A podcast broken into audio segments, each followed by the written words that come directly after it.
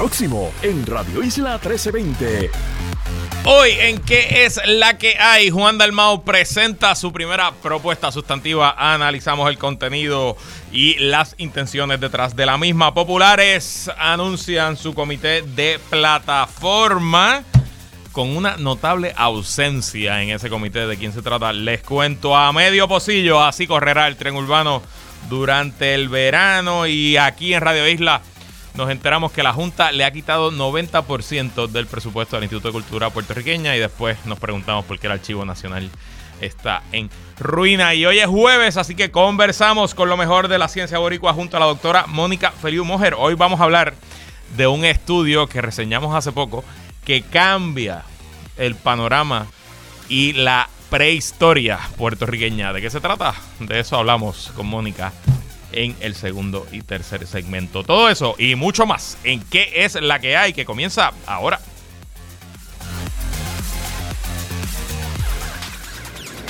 El análisis más potente y completo comienza ahora. Luis Herrero llega prendiendo fuego a los políticos y figuras que se atreven a dañar el país. Radio Isla 1320 presenta ¿Qué es la que hay? con Luis Herrero.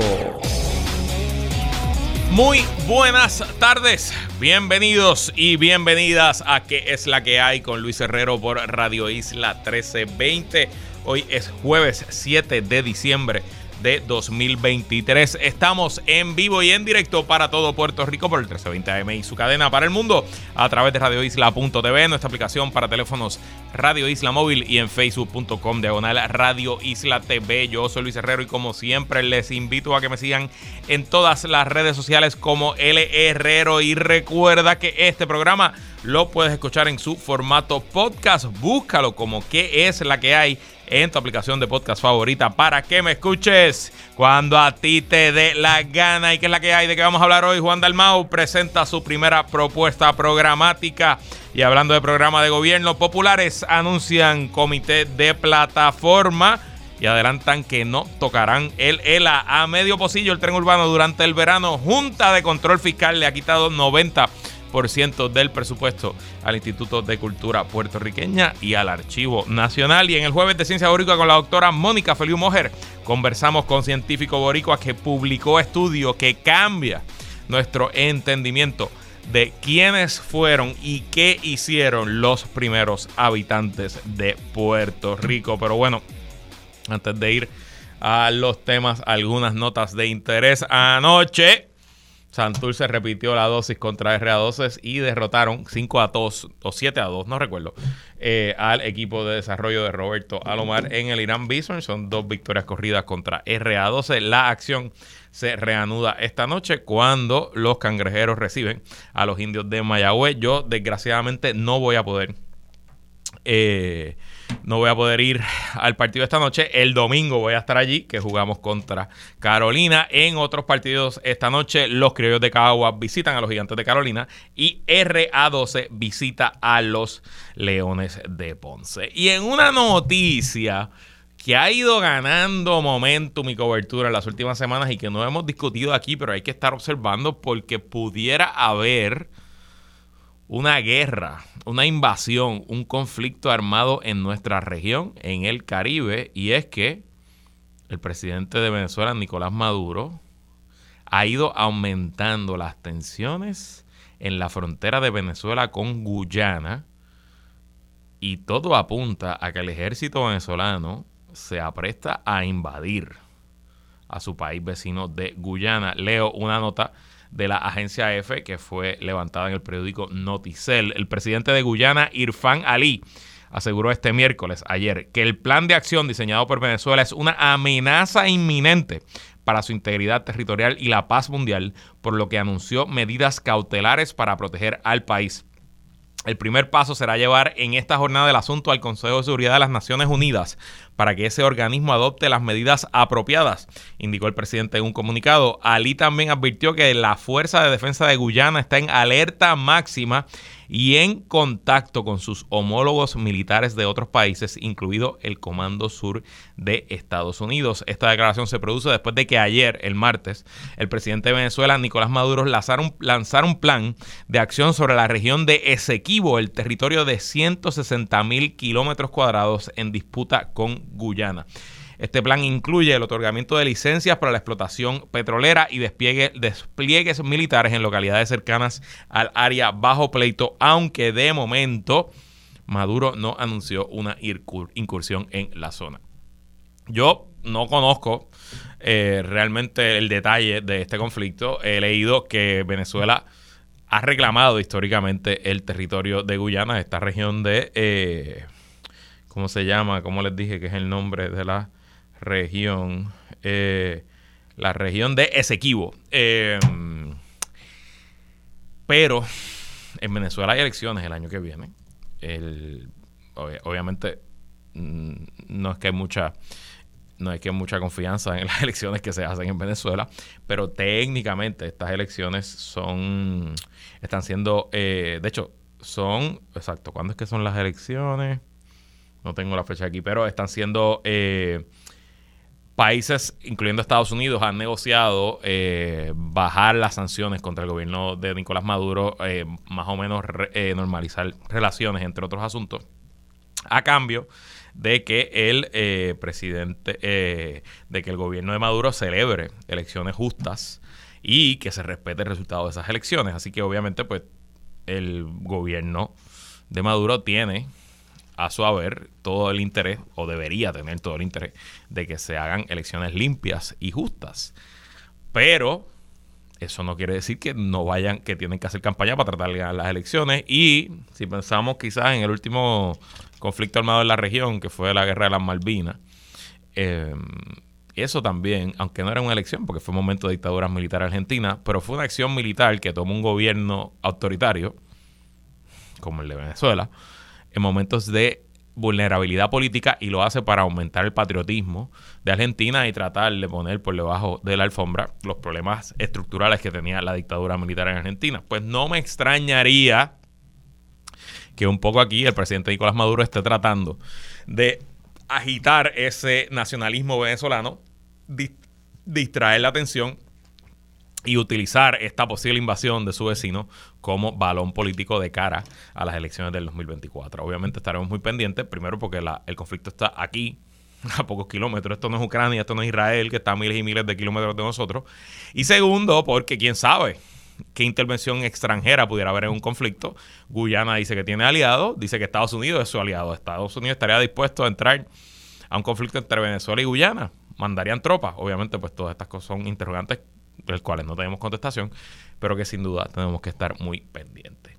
Y otra cosa que vamos a estar muy pendientes es que la semana que viene, el lunes, comienza el juicio por corrupción contra la ex representante María Milagros, Tata Charbonnier y su señor esposo por presuntamente eh, idear un esquema donde empleados de la oficina de la legisladora pagaban un por ciento de su salario a la legisladora y a su esposo a cambio de aumentos en la compensación bueno, pues en el mocioneo típico antes de un juicio criminal al Tribunal Federal, el gobierno anunció su lista de testigos y evidencia y salta a la atención en un artículo escrito por el licenciado y periodista Oscar Serrano en Noticel que parte de la evidencia que pretende utilizar el Ministerio Fiscal contra la ex representante es su cuenta de Twitter. Leo de noticel.com.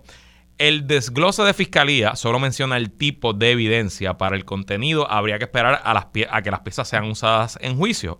Por lo que solo mencionan que usarían mensajes que aparecieron en la cuenta at Tata Charbonnier en Twitter.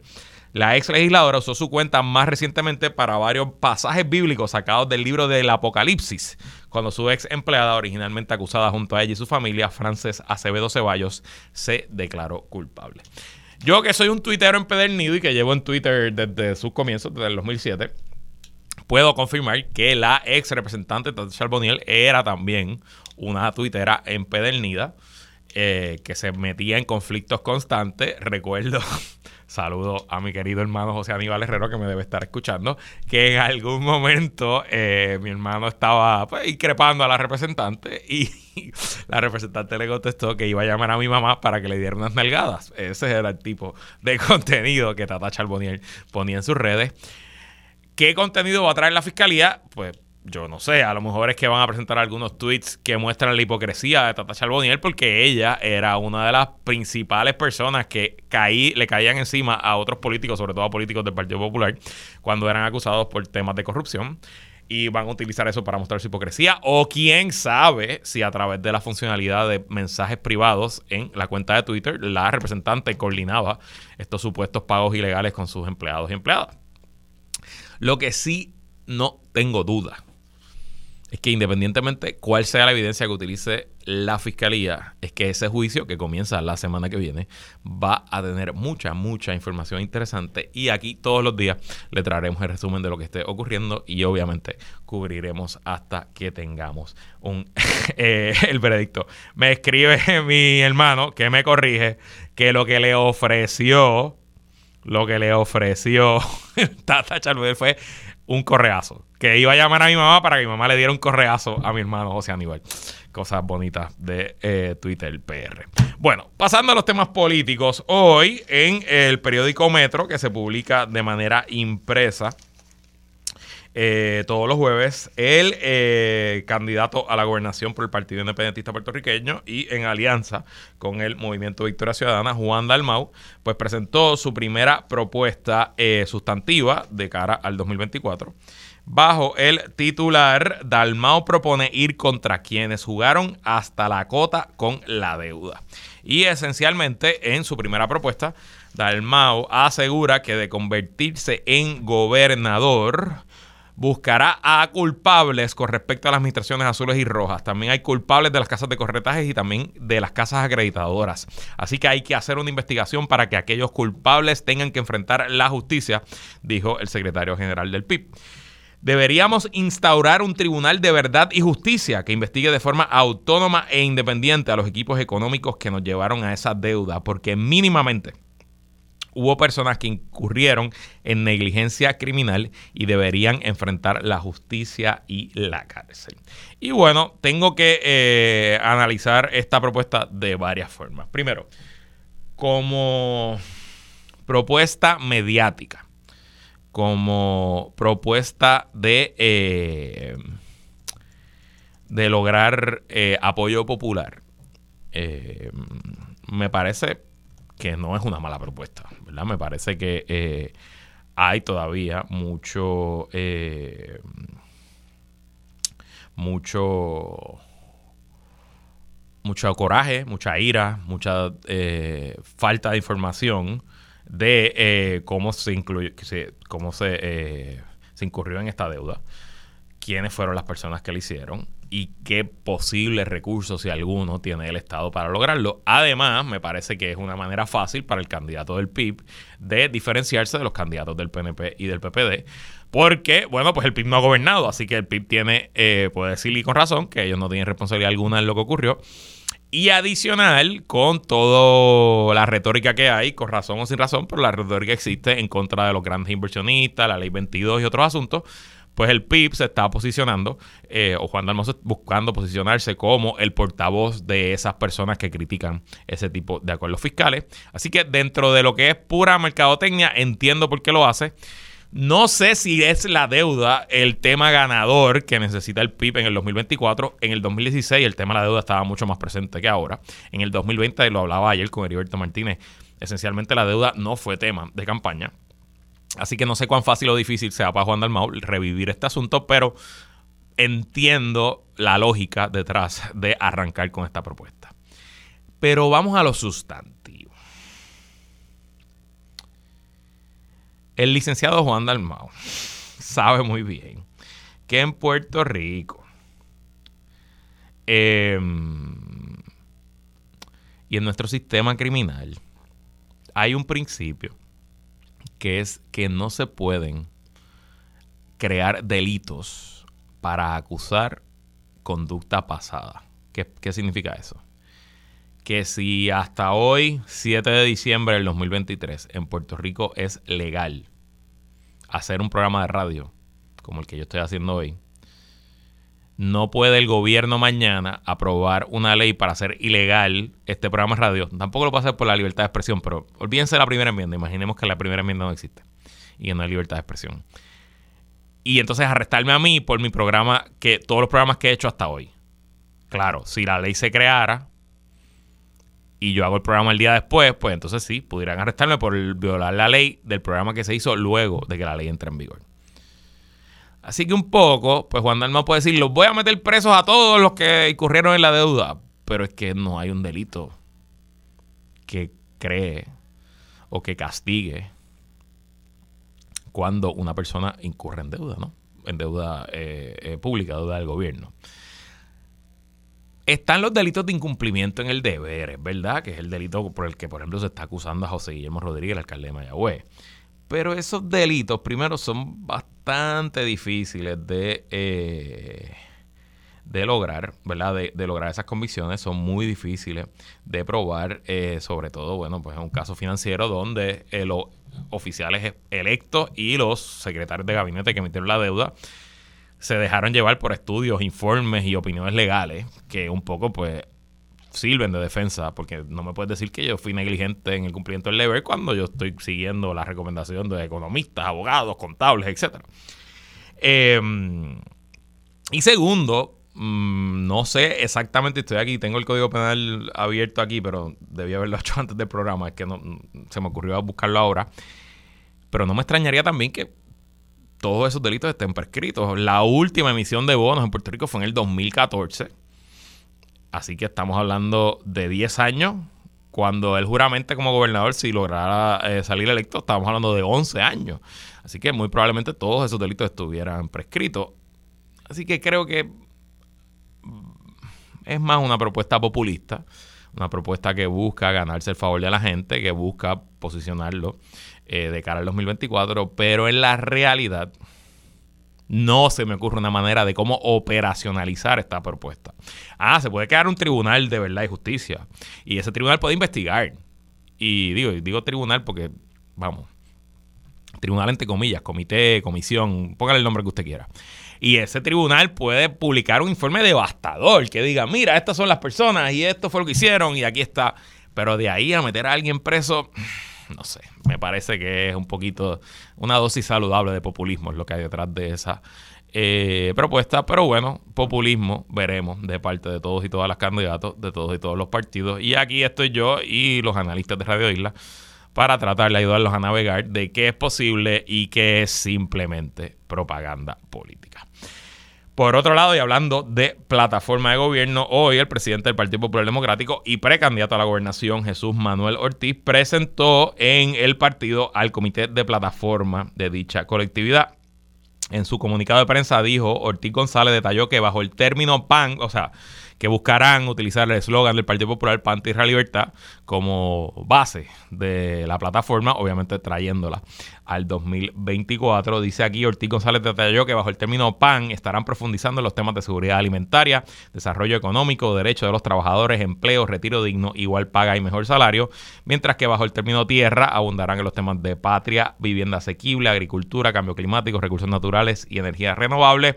El enfoque bajo libertad estará basado en las libertades y los derechos de puertorriqueños cobijados bajo nuestra constitución. Entre los temas estarán la libertad del ser humano, el derecho al voto, el derecho a la huelga, libertad religiosa, lucha contra el discrimen crimen, derechos humanos, educación y UPR. Y eso está todo muy chévere, muy bonito, sobre todo creo que es importante que el Partido Popular comience temprano porque los demás partidos no están haciendo nada eh, en tema de plataforma, eh, incluyendo a la alianza. Así que quizás ahí hay una avenida para que el Partido Popular se, se posicione distinto a los demás.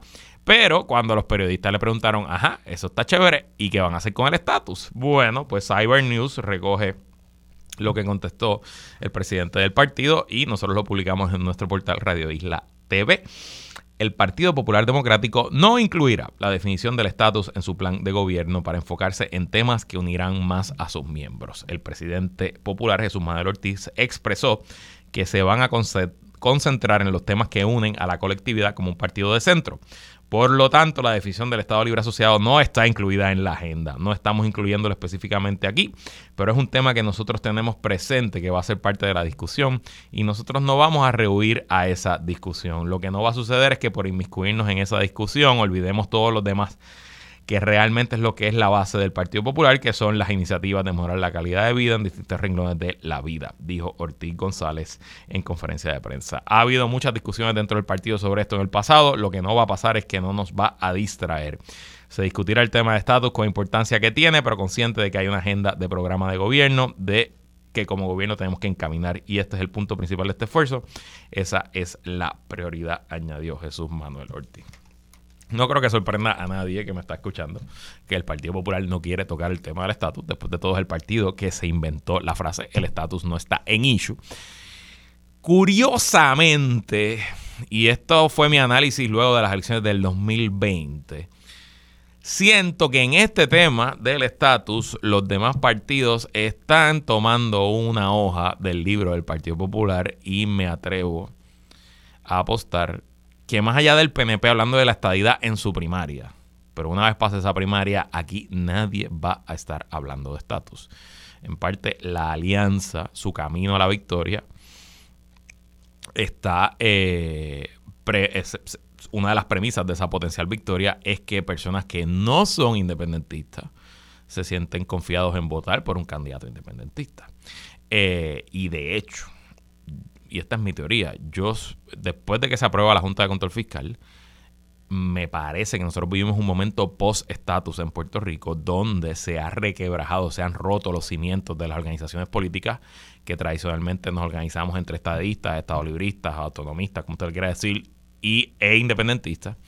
Y eso ya esa organización política no es la que rige y por eso es que han surgido con éxito nuevos partidos como el Movimiento Victoria Ciudadana, que cobija en un solo movimiento a todas las ideologías, o como el Proyecto de Dignidad, que hace exactamente lo mismo, cobija todas las ideologías de estatus, pero Movimiento Victoria Ciudadana pues tiene un partido de izquierda, mientras Proyecto de Dignidad es un partido de derecha, en todo lo demás que no es el estatus. Así que eh, no debe sorprendernos a nadie que el Partido Popular esté huyéndole como el diablo a la cruz a discutir el tema del estatus pero pendientes, vélenlo, para que vean que de cara al 2024, más allá de que el PNP va a hablar de la estadidad en su primaria, una vez pase esa primaria, les aseguro que ninguno de los cinco candidatos o candidatas a la gobernación va a estar dándole duro al tema del estatus, porque al final del día todos van a buscar apelar al mayor número de electores posibles que los lleve a esa victoria con un 32, 33, 34% del voto. Y bueno, pasando a otros temas, no me queda mucho espacio. Quiero hablar del Instituto de Cultura Puertorriqueña y del Archivo Nacional. Hoy, aquí en Dígame la Verdad con Mili Méndez, pueden leer la historia, escuchar los audios en radioisla.tv. Nos enteramos que la Junta de Control Fiscal ha eliminado 89.5% de los fondos operacionales del Instituto de Cultura Puertorriqueña, reveló su director Carlos Ruiz Cortés. Yo entré en el año 2017 cuando se le retiraron 16 millones a la cuenta del Instituto de Cultura Puertorriqueña para en aquel momento pagar la deuda, informó Ruiz Cortés. La Junta de Control Fiscal nos quitó el 89.5% de los fondos operacionales en el año 2017. En los últimos años, muchos que nos han ayudado a funcionar han sido los cerca de 29 millones que nos asignó el gobernador para distintos proyectos para poder entonces estabilizar. Así que el Instituto de Cultura Puertorriqueña, que antes de la Junta de Control Fiscal no era la agencia de gobierno con el mejor presupuesto, mucho menos con el presupuesto necesario para administrar los bienes que ya tiene bajo su custodia pues el hambre se juntó con la necesidad y llegó una junta de control fiscal que evidentemente no le importa nada de la cultura puertorriqueña y que le dio un fajazo, un tijerazo de 90%. Y si queremos saber por qué el Archivo Nacional de Puerto Rico, que está bajo el Instituto de Cultura Puertorriqueña, sufre de una pobre infraestructura y los documentos históricos del país están en riesgo de perderse para siempre, pues solamente tenemos que mirar a las acciones y prioridades de la Junta de Control Fiscal. Pero tranquilos que el estatus no está en issue. Vamos a la pausa, regresamos con más en que la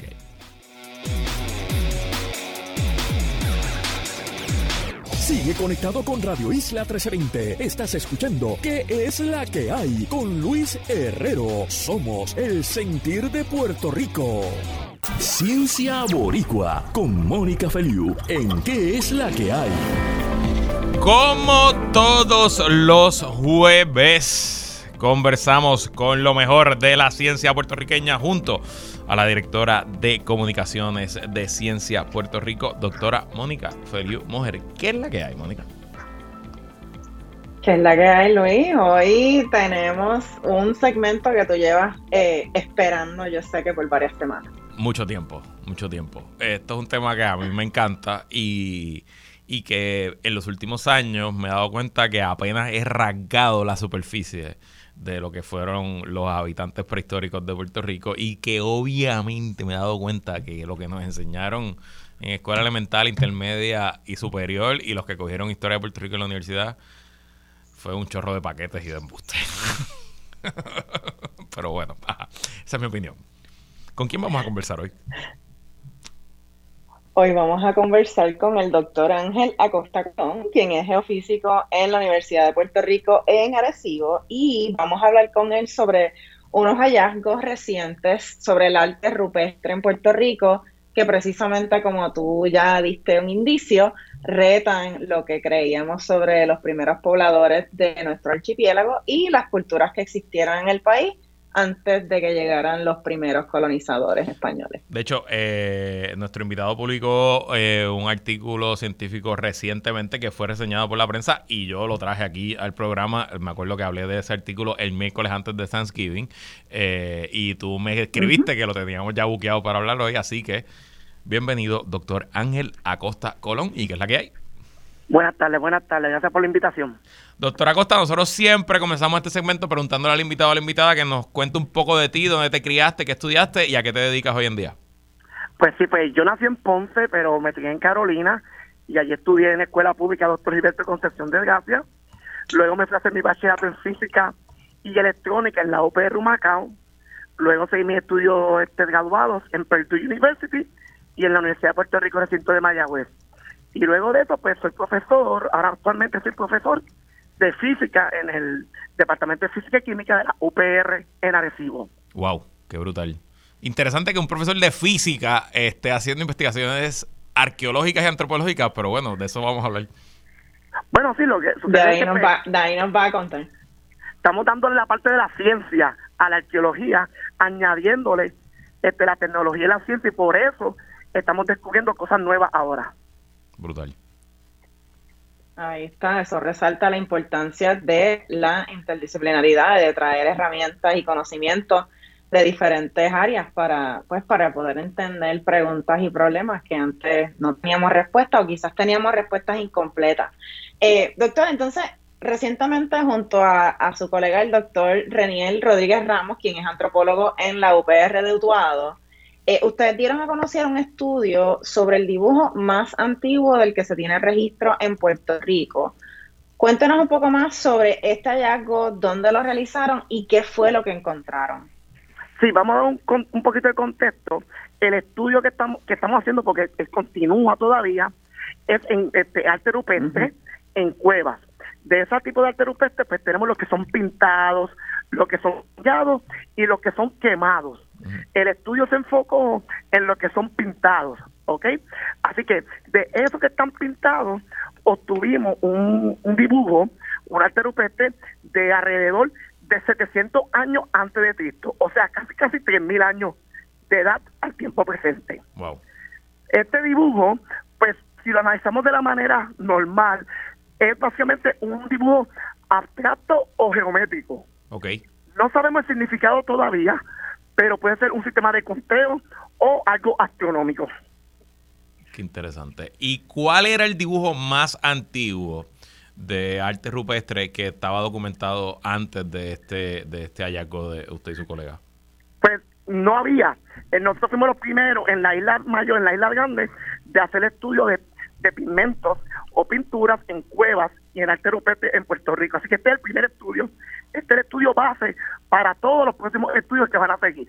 Sí, pero por ejemplo, o sea, uno, y a lo mejor son, son mentiras, pero uno puede ir a cuevas en Puerto Rico con guías turísticos, con historiadores y te enseñan pues, los jeroglíficos taínos y nosotros, ¿verdad? Pues vemos en los semíes, los soles. ¿De qué, ¿De qué fecha estamos hablando cuando hablamos de esa arte rupestre, obviamente, versus lo que usted encontró?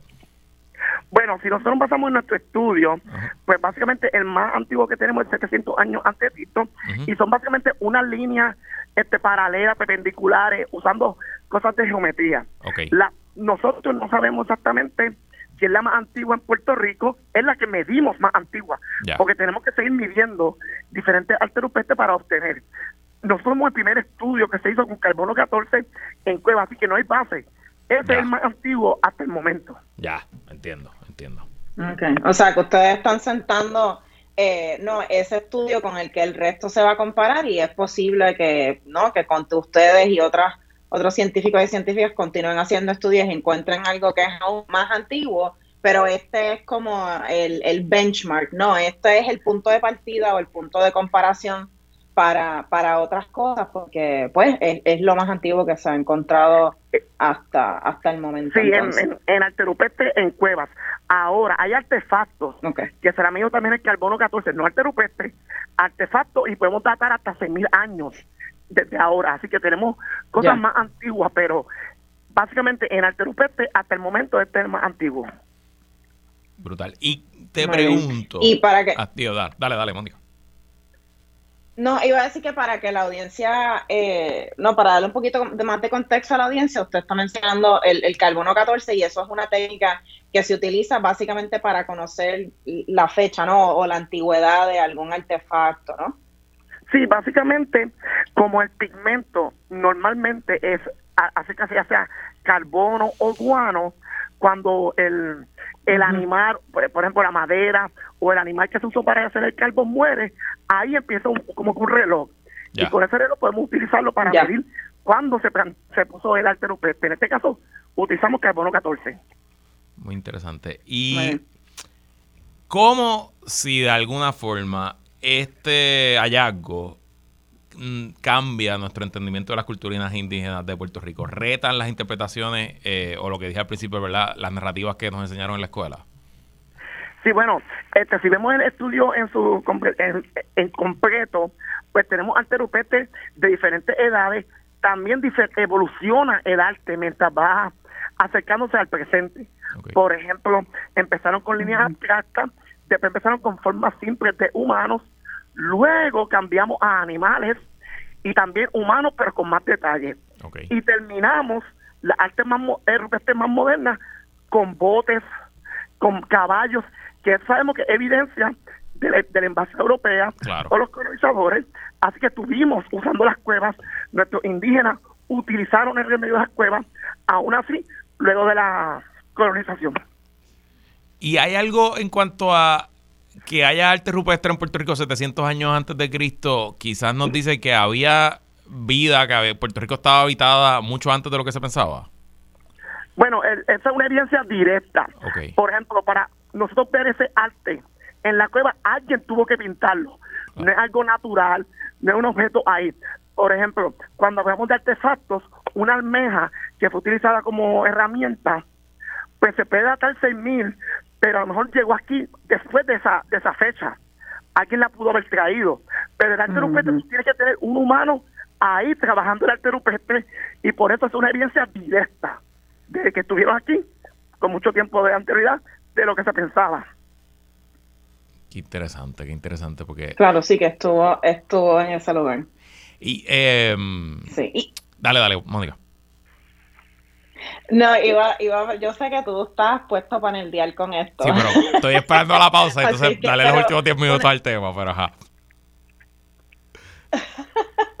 eh, una, una de las cosas que, que yo, no, que yo me pregunto sobre, sobre esto es, o sea, ¿qué, ¿qué, hace este dibujo distintivo? O sea, no, nos explicas que este dibujo en particular es, eh, son unas líneas y no, realmente no sabemos eh, qué es lo que significa, pero hay algo que lo hace distintivo, se parece a cosas que se han observado en otras partes del Caribe, de Latinoamérica o inclusive de, Puerto Rico.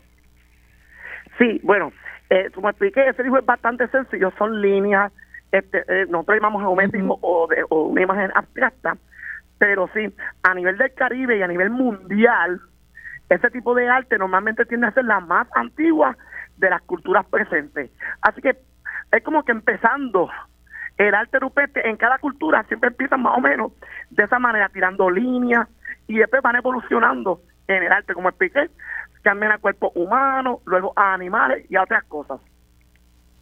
Muy interesante. Bueno, tengo la pausa encima. Vamos a ir a la pausa y cuando regresemos quiero hablar con el doctor específicamente de quiénes eran los habitantes de Puerto Rico cuando la colonización, de si en verdad se llamaban taínos. Eh, y de qué otras cosas nos han enseñado que probablemente no, no son verdad. Así que no se vaya nadie, que el jueves de Ciencia Boricua continúa en que es la que Sigue conectado con Radio Isla 1320. Estás escuchando ¿Qué es la que hay? Con Luis Herrero. Somos el sentir de Puerto Rico. Seguimos con el análisis en Radio Isla 1320. ¿Qué es la que hay? Con Luis Herrero. Regresamos y seguimos con el jueves de Ciencia Boricua junto a la doctora Mónica Feliu Mujer. Hoy conversamos con el doctor Ángel Acosta Colón, que es geofísico de la Universidad de Puerto Rico y recientemente publicó junto a su colega el doctor Reniel Rodríguez Ramos, antropólogo de la UPR Dutuado, un estudio que documentó el arte rupestre, el arte de cavernas más antiguo en Puerto Rico que data del año 700 antes de Cristo. Ok.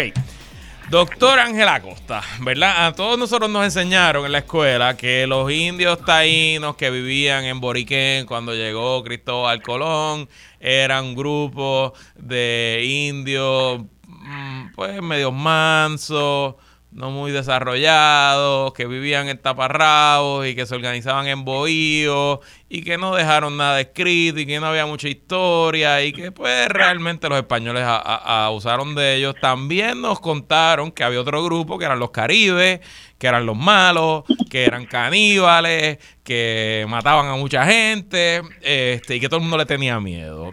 Y en esa fábula, pues en tercer grado, que es la primera vez que yo recuerdo en la clase de estudios sociales que se habló de esto, pues era medio para niños de tercer grado, pero en cuarto año en high school, cuando cogí historia de Puerto Rico por última vez, eh, pues esencialmente me repetían esa historia, pero pues con más datos y más información.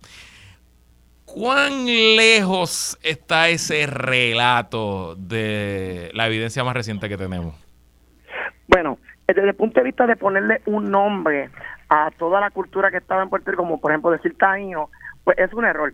Tenemos evidencia que han pasado varias culturas por, por la isla, desde por ejemplo los huecoides, aradoides, muchas otras, y también hasta el presente, por ejemplo, en, el presente me, refiero del estudio de arte rupestre, ahí había una combinación de culturas.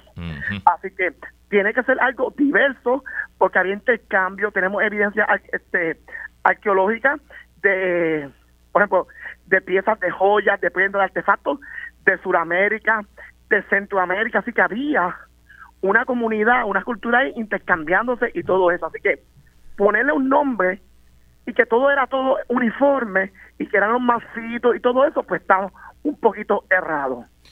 ¿Y por qué no se ha hecho nada para que esos libros de historia cambien? Bueno, eso es lo que estamos haciendo nosotros. bueno, eso está, es verdad, buen punto. Nosotros estamos trabajando en esto, publicamos, obviamente, eh, viene la, las conversaciones luego de la publicación, por ejemplo, el artículo no se fue tan viral por, por, por el arte rupestre antiguo, se fue lo más viral por un león que encontramos en el arte rupestre. Así que la gente se enfocó en una, una figura de un león, mientras que lo más importante es lo que estamos presentando hoy, que es la antigüedad de la, del arte rupestre en Puerto Rico. Pero entonces, pero háblame del león, ¿por ¿cuál es tu teoría? ¿Por qué hay un jeroglífico de un león en una cueva en Puerto Rico cuando nunca hubo leones que se sepa el, en el bueno, fósil? Pues nosotros podemos identificarlo por la forma. Mucha gente dice que no es un león. Bueno, esto está en interpretación. Claro. Pero, ¿qué sucede? Nosotros medimos la fecha, datamos ese, ese arte rupestre. Y la fecha que nos da es cuando estaban los esclavos en Puerto Rico. Así que ningún indígena había visto un león, pero cuando nos da la fecha de alrededor de 1500 años, pero no 1500 años, 1500, en el año 1500 Después de Cristo, eso presenta que podían haber estado en Puerto Rico. Y más aún cuando sabemos que los cimarrones utilizaban las cuevas como refugio para esconderse de la persecución. Interesante. Em, claro, sí, que eso también nos indica, no, e-, esa interacción que no solamente había entre otras culturas indígenas de la región, pero también entonces de, de en el caso de las personas esclavizadas, personas que fueron secuestradas y traídas al país, ¿no? eh, para, no, para, para los propósitos de, de, la esclavitud. Entonces también nos revela eh, otras complejidades de, de, la dinámica que de nuevo, como mencionaste Luis, nos venden esta historia eh, bastante simple, eh, una narrativa en el que obviamente el, el, europeo blanco es quien domina, es el héroe ¿no? de, de la de la historia. así es que creo que no, esto no, no, no, quizás puede ser como que, ah, cool, el, arte rupestre más, más antiguo, pero realmente yo creo que nos invita a una reflexión mucho más profunda de, de cómo nos cómo aprendemos la historia, quién nos cuenta, quién está definiendo esa, esa historia y de cómo la ciencia puede contrarrestar esas percepciones erróneas y el, perpetuar estos estereotipos que, que persisten. Sí, como está diciendo la compañera, muchas cosas en arqueología este, es a la interpretación del arqueólogo o de la persona que está evaluando la evidencia. Pero cuando es de las técnicas de ciencia, por ejemplo, ponemos una fecha, tú puedes decir lo que sea de esa arte, pero sabemos un dato real, que es cuándo se hizo ese arte. Así que ahí entramos nosotros este, y apoyamos las diferentes teorías o hipótesis que tengan los compañeros acerca de los diferentes artes rupestres en el caso. En el caso de ahora estamos expandiendo el estudio, tenemos equipo ahora portátil que podemos ir a las cuevas para identificar la composición química de los del material utilizado para el rupestre. Eso ahora da otra profundidad al estudio, porque ahora podemos saber qué material utilizaron, si, y sabemos si la edad es moderna, a lo mejor son madera, madera invadida de que trajeron para Puerto Rico, así que todas estas cosas van a empezar a salir ahora. Eh, yo escuché un podcast recientemente, es un podcast que se llama Archipiélago Histórico, es del historiador eh, Ramón González Arango. Y él en su episodio más reciente entrevistó al doctor Eduardo Frías Etallo, que es un historiador cubano, antropólogo cubano, perdón, que está radicado en Puerto Rico hace varias décadas y, y, es profesor en la, en la UPR y en el y también en el Centro de Estudios Avanzados del Caribe. Y el título del podcast es Taíno, una etnia inexistente y el desafío del status quo académico. Y esencialmente lo que ellos narraron es que el nombre Taíno se lo pone un español a todos los indios del Caribe que nunca había estado ni siquiera en el Caribe. Un, español que nunca estuvo en América. Y que lo único que hay en el récord real es la palabra ni taíno, que esencialmente se entiende que eran como la guardia de honor o los ayudantes o los más cercanos al cacique, de, ¿verdad? De cada uno de estos grupos. En efecto, nunca existieron los taínos. Bueno, de nuevo, estos son este nombres que nosotros ponemos, o por ejemplo, un historiador, un arqueólogo, a situaciones, a cosas. Por lo menos, como yo digo, por lo menos en mi punto de vista, el taíno es un nombre para un individuo, una población, pero nosotros en Puerto Rico tenemos evidencia que desde que han habitantes en Puerto Rico han sido múltiples pobladores, no todo es uniforme. Así que si se llaman taínos, pues la definición de taíno tiene que cambiar acorde a lo que nosotros estamos viendo. Así que todo esto poco a poco va a estar saliendo y vamos a estar redefiniendo esto, estas definiciones, que es como parte de la colonización de la ciencia también. La persona que está en poder es la que decide las cosas y nosotros, pues, desde aquí mismo, desde Puerto Rico, podemos definir las cosas por nuestra propia cuenta. Y no necesitamos nadie que defina las cosas por nosotros. O sea que hay que descolonizar la ciencia también. Qué bonito. Eso es así. Excelente, excelente mensaje. Usualmente no, terminamos tan positivo en este segmento, pero qué bueno, doctor eh, Acosta Colón, que estamos terminando positivo con usted. Eh, ¿Dónde podemos conocer más de su investigación? Eh, ¿Podemos leer el artículo? ¿Cómo, cómo lo hacemos? Bueno, el artículo que se fue viral, por decirlo así, porque lo mencionó, así, así hace algo a mis estudiantes que lo vean cuando le digo la palabra viral, pues está en la red, usted puede poner arte Puerto Rico y aparece, pero también hicimos un artículo en español porque queríamos que las personas de Puerto Rico lo leyeran, que fue desde el 2017 tenemos estos estudios, empezamos empezamos literalmente 2017 paramos por huracán María y después seguimos. Así que hicimos un artículo en, el, en, el, en la revista Ciencia y Sociedad y pueden poner Alteropestre, Ciencia y Sociedad en Google y le va a aparecer. Y pueden leer la mayoría de la información de, que estamos presentando en el día de hoy. Pues ahí lo tienen, doctora Ángela Costa Colón. Gracias por estar aquí con nosotros y siga descolonizando la ciencia. Eso es así. Gracias por tenerme. Mónica, tenemos un anuncio. Sí, tenemos un anuncio importante acompañado de un agradecimiento. Eh, ¿no? En las pasadas semanas estuvimos, Ciencia Puerto Rico estuvo llevando a cabo una campaña, nuestra campaña de recaudación de fondos de fin de año para apoyar nuestras iniciativas de comunicación, como el Jueves de Ciencia Boricua, nos echaron varias veces, a ti y a mí juntos, y por separado también, hablar sobre eh, esta campaña. Teníamos una meta de recaudación de 6 mil dólares y me place muchísimo decirles que sobrepasamos la meta, recaudamos 6.870 dólares con 72 centavos. Eso. Eh, hasta ahora, porque todavía nos falta saber, eh, la campaña en la que nosotros participamos también incluye algunos premios, todavía no sabemos si nos ganamos esos premios, así es que es posible que esa cantidad suba. Eh, pero esto incluye 1.215 dólares con 72 centavos en fondos de contrapartida, ¿no? Teníamos unas horas ese Giving Tuesday en el que se duplicaba la donación, así es que gracias a todas las personas que nos apoyaron, si no pudieron apoyar la campaña, que recién culpino, todavía pueden donar en cualquier momento del año, ahora, cuando quieran, en PayPal, ATH Móvil o visitando yo apoyo cienciapr.org. Ya lo saben, yo apoyo cienciapr.org y gracias, gracias, gracias a todos y todas los que apoyaron por, primero, obviamente apoyar una buena causa y segundo, no hacerme quedar mal. Mónica Feliu Mujer, nos vemos el jueves. Hablamos el jueves que viene. Y hasta aquí esta edición de ¿Qué es la que hay con Luis Herrero? Como siempre, agradecidos de su sintonía y patrocinio.